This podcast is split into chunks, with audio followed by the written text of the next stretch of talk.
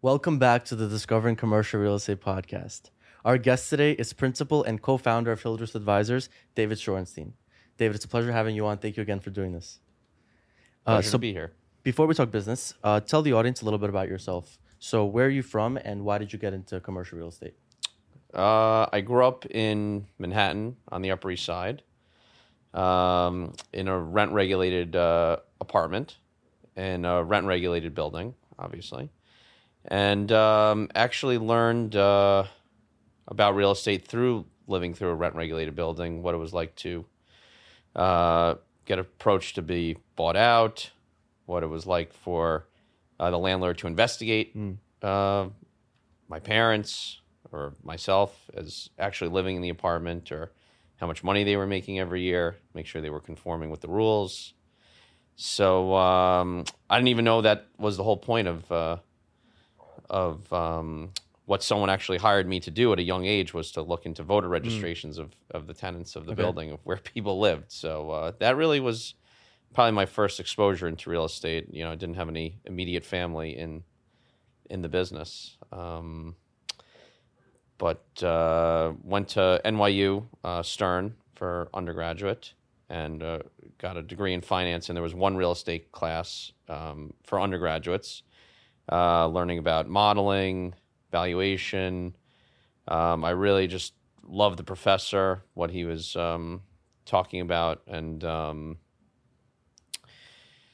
and then just uh, once I was graduating, it was really I, I thought I was more bred for like a sales uh, role in my life, and I knew a lot of salespeople made a lot of money because I always wanted to make a lot of money, not growing up with a lot of money.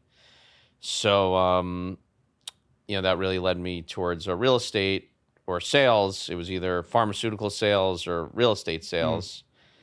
Because I probably wasn't going to get uh, one of the big investment banking jobs, which um, you know, if I there were 400 graduates my year, there were maybe 30 or 40 investment banking jobs. There was only really one big time real estate job at the time, which went to a friend of mine that grew up in the business.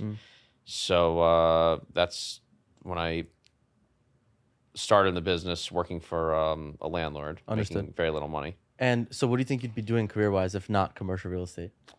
Um, I'd probably be doing something in the in the sales world, So whether you know, sales. yeah, if, uh, I don't know if it would have been pharmaceutical sales, but it could have been, you know, at the time there was still stock brokerage. Mm. Um, you know, maybe I would have gotten into sales and trading, or um, I'm sure I would have ended up starting some sort of uh, some business. Got it.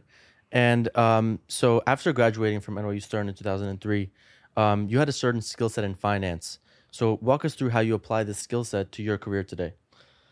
I mean, the skill set in finance, uh, most, a lot of the skills are used. Um, you know, just being very quick and good with numbers. Right. You know, basic numbers, um, knowing how to read spreadsheets, uh, knowing how to, you know, value things based on return. Uh, those are a lot of the similar skill sets. Understood. You know, quick thinking math skills. Okay. And um, I want to understand where you first um, developed your sense of business. So if you had to think back to the first time you remember selling something, what comes to mind? Uh, I remember um, when I was probably about 10 years old selling uh, candy on the school bus. Okay. Uh, and I remember selling someone a few pieces of candy for like twenty dollars, and twenty dollars was like a lot of money to like a ten year old Right. at the time. So um, I remember that and getting in trouble for that. But I was always a collector. You know, I always collected autographs. I collected uh, sports memorabilia. I collected comic books, baseball cards. I would always be trading cards. Uh, you know, so that I think that gave me also the mindset of today. You know, I collect buildings, Right. I collect art. So I just keep collecting and I collect memorabilia. So that kind of that passion for collecting things at a young age gave me the Right. passion for collecting. Amazing. Okay, understood. And I watched an interview where you said that um, you taught yourself the real estate business towards the tail end of college. So how did you go about this, and what resources, uh, like the Massey Knakal setups, did you use? Um, so when I graduated, there were some big brokerages, and what they would do is they would put the setups uh, online of all the properties they were selling. Right. So it was a lot of uh, information out there. This is when the internet, I guess, started getting very, very big. And I would just look at these setups over and over and and why these buildings were worth what they were worth, mm-hmm. different locations, what the rents people are paying. So really just looking at all these all these deals over and over and over. And I would even call these brokers and probably ask the most ridiculous questions. I didn't know what I was talking about, but I was just trying to slap things together. Right. You know, trying to sell to friends in college, like say, here, look at this building, look at this building. I had no idea what I was doing. Right. So really just just looking at these things over and over and, and reading. Right. You know, I, I still read a tremendous amount. And um, that's how I taught it to myself. Right. So you would read these as a perspective of a buyer to better understand what a buyer would be looking for, and you would call these people to see, you know, in, in the case that where I would be a buyer, what questions would I ask? Right, exactly. Or I would try to take the setup and show it to my friend, thinking he would just buy this when Right. he said, "Oh, we my family owns buildings," Uh-huh. and I would think this is this is easy. You know, Right. I just show him this, and then he'll buy it, and then I'll get paid half the commission. It's never that easy. Right. That right. never worked. Okay. And uh, what was your first deal that you closed as an investment sales broker?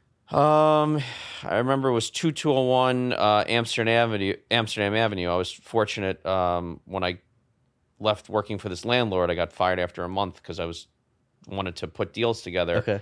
I started working for another uh, brokerage where the senior person who ran the um, the division saw something in me as a you know 22 23 year old and, and knew I was obviously very industrious smart hardworking basically put me on a, a listing that his uh, family friend wanted to sell this building and we had no idea what he was doing because even him he was 10 years older he never sold the building before Okay. I never sold the building before so um, at the end of the day, uh, I came up with an idea since I didn't know how to find buyers at that time.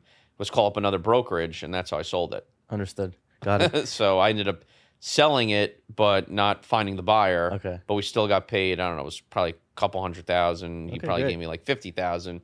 And at that time of my life, that was uh, 23 years old is great. yeah. 22, 23 years old.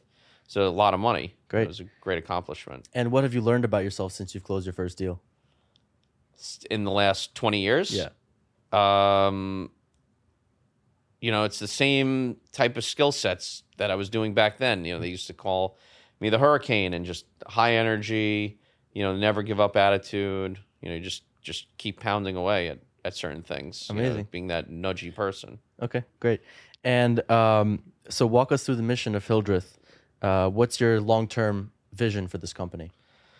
Um, Hildreth, at the in the last uh, four years, I mean, we've grown uh, tremendously. Um, you know, we're probably over two hundred million in um, assets right now. You know, we started with zero assets in 2018.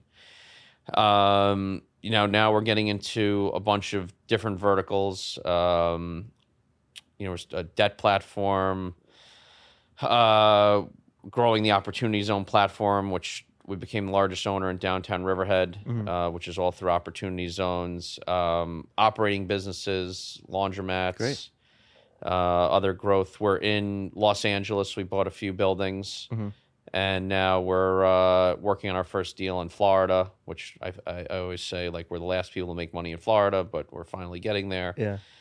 and uh, we keep growing. We're in the marina business. We're closing on our um, first marina for fourteen million dollars in Montauk, and uh, we just secured another contract to buy another marina. So we're going to try to build out a very big uh, marina business as well.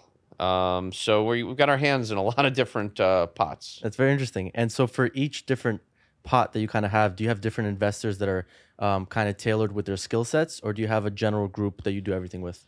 Um, there's some crossover, but there's a certain set of investors we have that like our cash flowing shopping centers. Right. Then we have our opportunity zone fund investors Right. that like the the tax treatment, and then marina investors are a completely separate type of investor. Got it. So you match each investor with what their, Right. preferences. Right. Got we it. have, and then we have New York City. Uh, we did a New York City fund in 2019. Mm-hmm. We bought nine buildings, so those are different investors. And when we do, you know, we're still trying to do New York City. It's very hard right now. Mm-hmm. That's why we're in all these other um, areas. You know, that's probably a different group of investor. Understood. And how can someone, let's say they just graduated college, how can they um, make a name for themselves if they don't have a track record?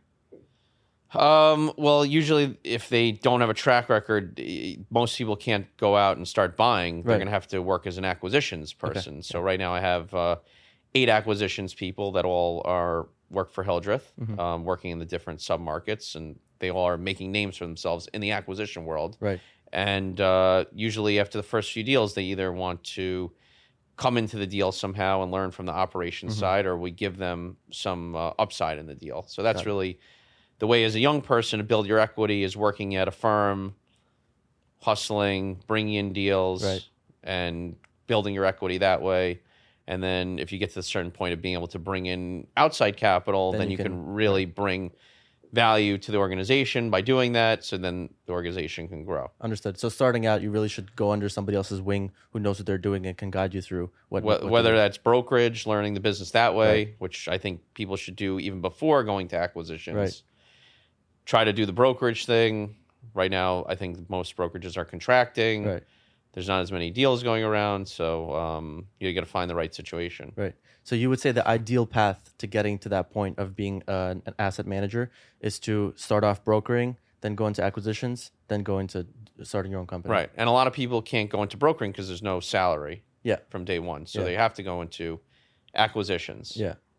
So they can either get a salary or some sort of hybrid Right. And learn the business. One of the two ways to learn the business. Understood. You know, And as far as institutional capital, how do you kind of attract and partner with institutional capital? Um, we only work with a hand, a couple of uh, quasi quasi institutional capitals, Uh-huh. but uh, you know it goes through hundreds of phone calls of finding the right people and Right. constant dialing for dollars and pitches and bringing in partners to Right. bring in the institutional capital. It's constant merry-go-round of keep searching, keep Yeah. grinding. So there's no uh, no easy answer. And so what do they look for that private investors often don't look for?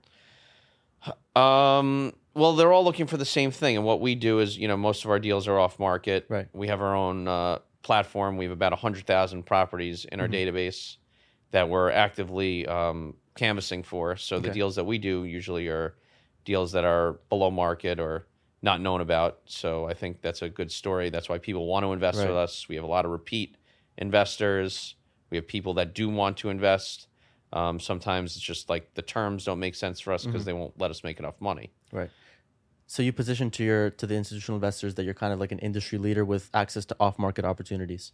Yes, and you know we have the track record. Right. Um, we have an audited track record that supports it. We've we've had a number of uh, good sales over the last uh, few years of things that we bought and then Mm-hmm. Right. repositioned, sold. So between the track record, um, other partners we worked with, you know, other investors that have been extremely happy. Right. Uh, we have reports written on our company from uh, law firms, due diligence reports. So you know we're, we're it's very buttoned up. Amazing. And so what do you look for in an ideal capital partner with your investments? Um, ideal capital partner, you know, people that will just understand what we're doing, understand the value that we're bringing, um, understand, you know, we're not going to be able to sell the building in a day and and make money at, at least in this this environment. Right. Um, understand if we have to put more money in, that it's uh, it, it these things happen. So um, you know, just people that want to grow. Right. You know, people. uh, We don't want to look for people that we're just going to do one. Like I said, most of our partners now are Are all repeating. repeat Are repeat. Um, you know, they're they're very happy and they tell others. Great, amazing. And how did you leverage rejection from your first few deals to kind of like reevaluate your strategy for the deals moving forward? I mean, it's it's just the never give up mentality. I mean, uh, you know, there's deals you lose, you lose deals. You know, people say they don't invest. You can't take it personally. Right. You know, it's not about you as an individual. It's just something could be going on in their life at the time. Right. But uh, look, at the end of the day, if you sign the contract and you're hard, you got to close the deal. So you're gonna have to find it. Right, So you're gonna have to keep going until until you get it. Otherwise, you're just gonna lose your deposit. right, yeah, keep pushing, yeah. You know, which is never. Ha- luckily, it's never happened to me. Great. Um, and let's say somebody watching this right now works in acquisitions. What are some aspects of the building that needs to be understood beyond the numbers? Um, you know, something that I've uh, learned. Obviously, nothing uh, nothing always goes perfect, but you got to really go into the building Right. and uh, you know try to look behind the walls if possible, Right. because that's where cost overruns can happen. And you, know, you might put it one number down on paper, but might go might go up 30, 40 percent during Right. construction. Um, you know, talk to experts. That's something I've also learned. You know, bring in more experts in Mhm. every aspect of the uh, of the process of buying a building. Understood. And so the numbers are not really everything. Like you, there are certain things that you need a personal a person to go go in and inspect. Absolutely, I'm. I'm. That's something I learned over buying hundreds of buildings. Mm-hmm. Um, get in there and get your hands dirty in there. Okay, great. And I read a blog on your website where you mentioned that uh, the key to succeeding in this day and age is to find the right networking avenues. Uh, my question to you is how do you maintain these relationships and stay top of mind with people without being pushy?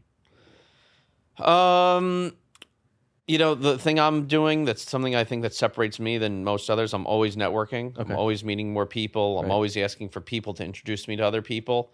So my network just keeps growing, Growing, and growing and growing. And uh, which is something that I w- want to get more of that you're doing is social media, Right. staying top of mind.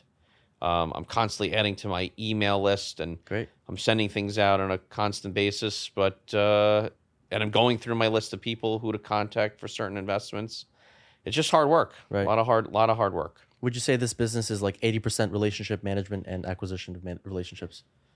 Um, well, that's why I also have a lot of acquisitions guys. Right. That's you know you can't be doing everything, Right. Um, so they are really in charge of acquisitions. I do some of it myself, Right. um, but then I would say my role as the owner or co-owner of the company is relationship management. hmm Got it. At the end of the day, Okay. And as far as um, when you buy a building, what are some value add strategies that you employ that may be seen as unconventional or out of the box? Unconventional or out of the box um let's see uh you know it could be you know once you sign the contract trying to see what this thing is re- see what the pro- property is really worth Right. out there talking to brokers what could be sold for quickly Right. trying to get tenants in there before you close. Uh, I've signed when I did the New York City fund. I was able to sign a number of retail leases before closing. Then your financing is able to Okay. um, improve. Uh, unconventional things. A lot of things are, uh, I would say, uh, standard. You Got know, or or working on lowering your taxes. I'm always working on figuring out how to lower taxes, whether it's in Long Island or here. Okay.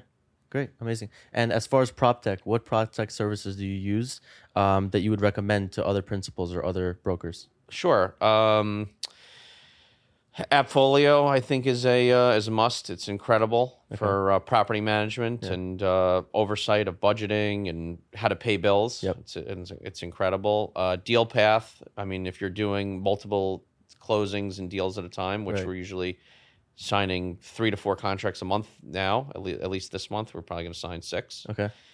keeping all that flowing, getting the deals closed in a timely fashion. So, uh, Dealpath, CoStar, obviously for Right. reporting, um, investor reporting software like an IMS or Juniper Square. Mm. We use IMS. So if you have a lot of investors, we probably have right now it could be over 200 investors. Mm. Some of them small checks, big checks, having it list their equity percentages, them to access their K1s, their documents Great. having that is a game changer. Wow, If you have a lot of investors, you need that. Yeah. And what do you see? What do you see is not what is what is a gap that's not being filled by any prop tech company right now that you kind of see potential for? Um, I mean, I think I want to get learn more about the construction, but now I have Mm. a full time construction manager, so we're talking about which services to use, and I know I've read there's a bunch of them out there Yeah. right now. Um, but I haven't really seen any other uh, gaps lately. I think Okay. you know I've been using a bunch. I've I've I've used some, and then I've stopped using some. But uh, I'm I'm happy with what we have right Okay. now. Great. And how do you go about setting goals for yourself and for your company? Well, I had all the acquisitions guys just put together their goals for the year. Okay. You know, it's it's it's uh, it's hard to stick to these goals Yeah. because you know you go on vacation, things happen, then you get busy with active deals, so then you kind of fall off the canvassing platform. But um, you know, goals we set out this year as, as a company was really grow the marina business. That's something that is uh, unique, very hot Mhm. sector right, Right. now. Um, you know, we've gotten into self storage business. We're building two of them. We own one. So we got into that hot sector just as it's like now it's cooling off a little Right. bit. I mean, it's still opportunity. Uh, goal is to really buy the first two or three buildings in Florida this year. Hmm. So we we have goals, and usually we end up achieving. Great. Amazing. Okay. And how do you make uh, money in a down market? How do you make money in a down market? Um, you could flip contracts in a down market. Okay. uh, which is you know signing your option on a contract for more. So Right. that that that can happen. Um, you know, you really got to work that much harder to find that one special deal that someone's going to pay more than what you're paying for, especially when you're when you're flipping. Right. Um, in the down market, you really also got to focus on the stuff that you do own and and maximize what you do have. hmm So that's a way you can make money is try to squeeze more rent or you know work on your entitlements more or work on lowering the taxes cutting the expenses maybe looking at switching insurance Right. really uh, instead of saying oh i'm going to go buy more obviously everyone wants to buy more and Yeah. this is probably going to be a great time to buy it was very slow for four months but now it's really picking back up is to work on lowering your expenses Mm. and that's what we did for the last like few months was working on lowering expenses operationally Great. maybe trying to hire staff that have been let go from other places that's why you can make money is finding great talent for cheaper which Great. we've done Amazing. And as far as flipping contracts, how important is it to have a good kind of reliable lawyer that you can bring to these closing tables? Uh, you need great lawyers, obviously. Um, my business partner, his father runs a, uh major law firm, so we have lawyers at our disposal, which Right. is a tremendous um, also advantage that I have Okay. um, from corporate, real estate, everything. But you know, working with a bunch of different lawyers, and a lot of it's going to be trial and error. Yeah. Yeah, definitely. And um, as far as your investment strategy, um, how would you describe it changing over the years? Um, well, really, I started buying a lot of rent regulated buildings, mm. uh, and that was the best business to be in, where you could take a rent from five hundred dollars and get it up to forty five hundred dollars. So once that business started ending in 2015, 16, mm. 17, you know, I really wanted to focus on cash flow. So I started with the workforce shopping mm. centers in Long Island, and then it morphed into COVID, which I was in the Hamptons. Right. So I started buying a lot of commercial buildings in the Hamptons, and that I was I also bought in Riverhead before that. That led me to the opportunity zones. So it's really like, you know, when one thing shuts down, one thing opens. can open. Yeah, right. So sure. you got to um, you got to really be open minded because if I just stuck with New York City, even though I bought nine buildings in New York City between Yeah. 2019 and 2020, which I think is going to turn out to be a tremendous uh, grand slam. Mhm. Um, you got to just keep an open mind and Right. just don't be all over the place. Right. Uh, most people can't be all over the place, but um, And always keep your eye, eyes open for new opportunities and emerging markets and stuff like that. emerging markets. Well, because when cities shut down, the whole Long Island became an emerging market. Right. You know, so a lot of people were in Westchester. I just can't be in Westchester and Long Island. Right. Very hard. Yeah, You yeah, know, yeah. I'm closing on a property in New Jersey next week that just somehow came to my lap in Livingston. You know, great market. So. Great.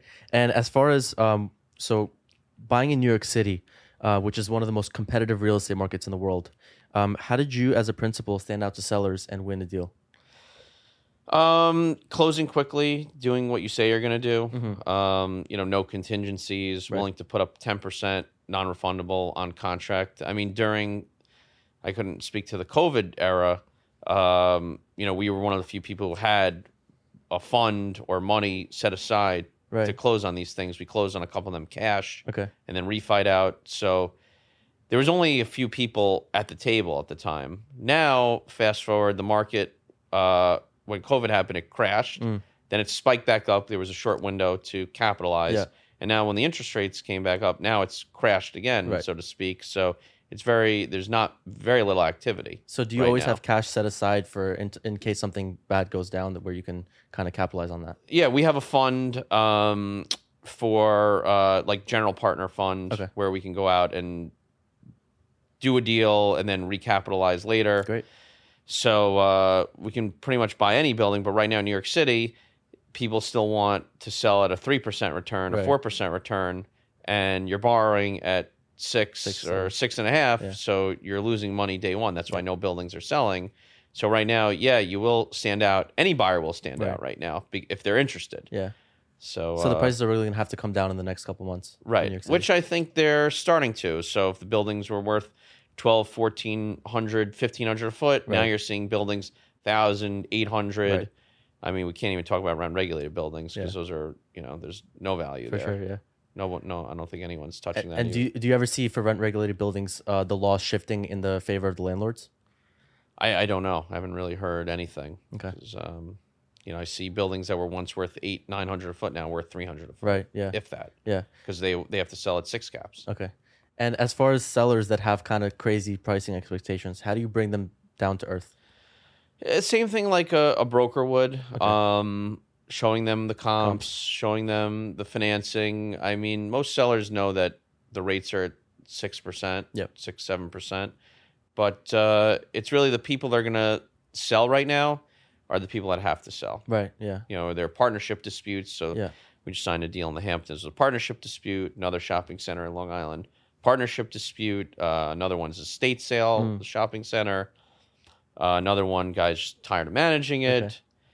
Another guy's the marina we're buying, tired of managing it. Everyone has a story. Yeah. Yeah. Exactly. And so y- I've seen you've done a good amount of deals in the Hamptons.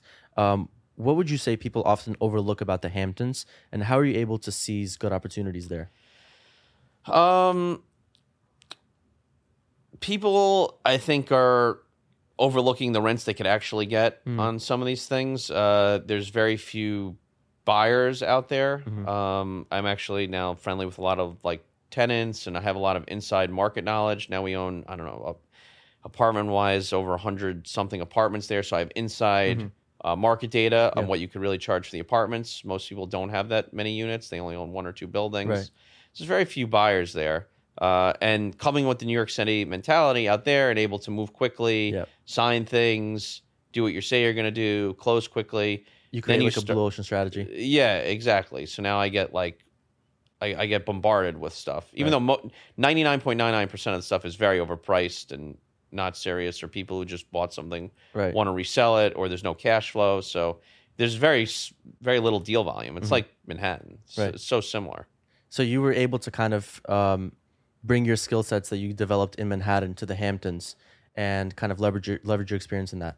Correct. It's Okay. very very similar. It's like it's really an extension of Manhattan Right, at yeah. the end of the day because most you know the summer out there is just that's where everyone is. It is Manhattan. Yeah, definitely. And um, can you walk us through any of your investments outside of New York? Um, give us one deal that went really well and one deal that didn't go as planned.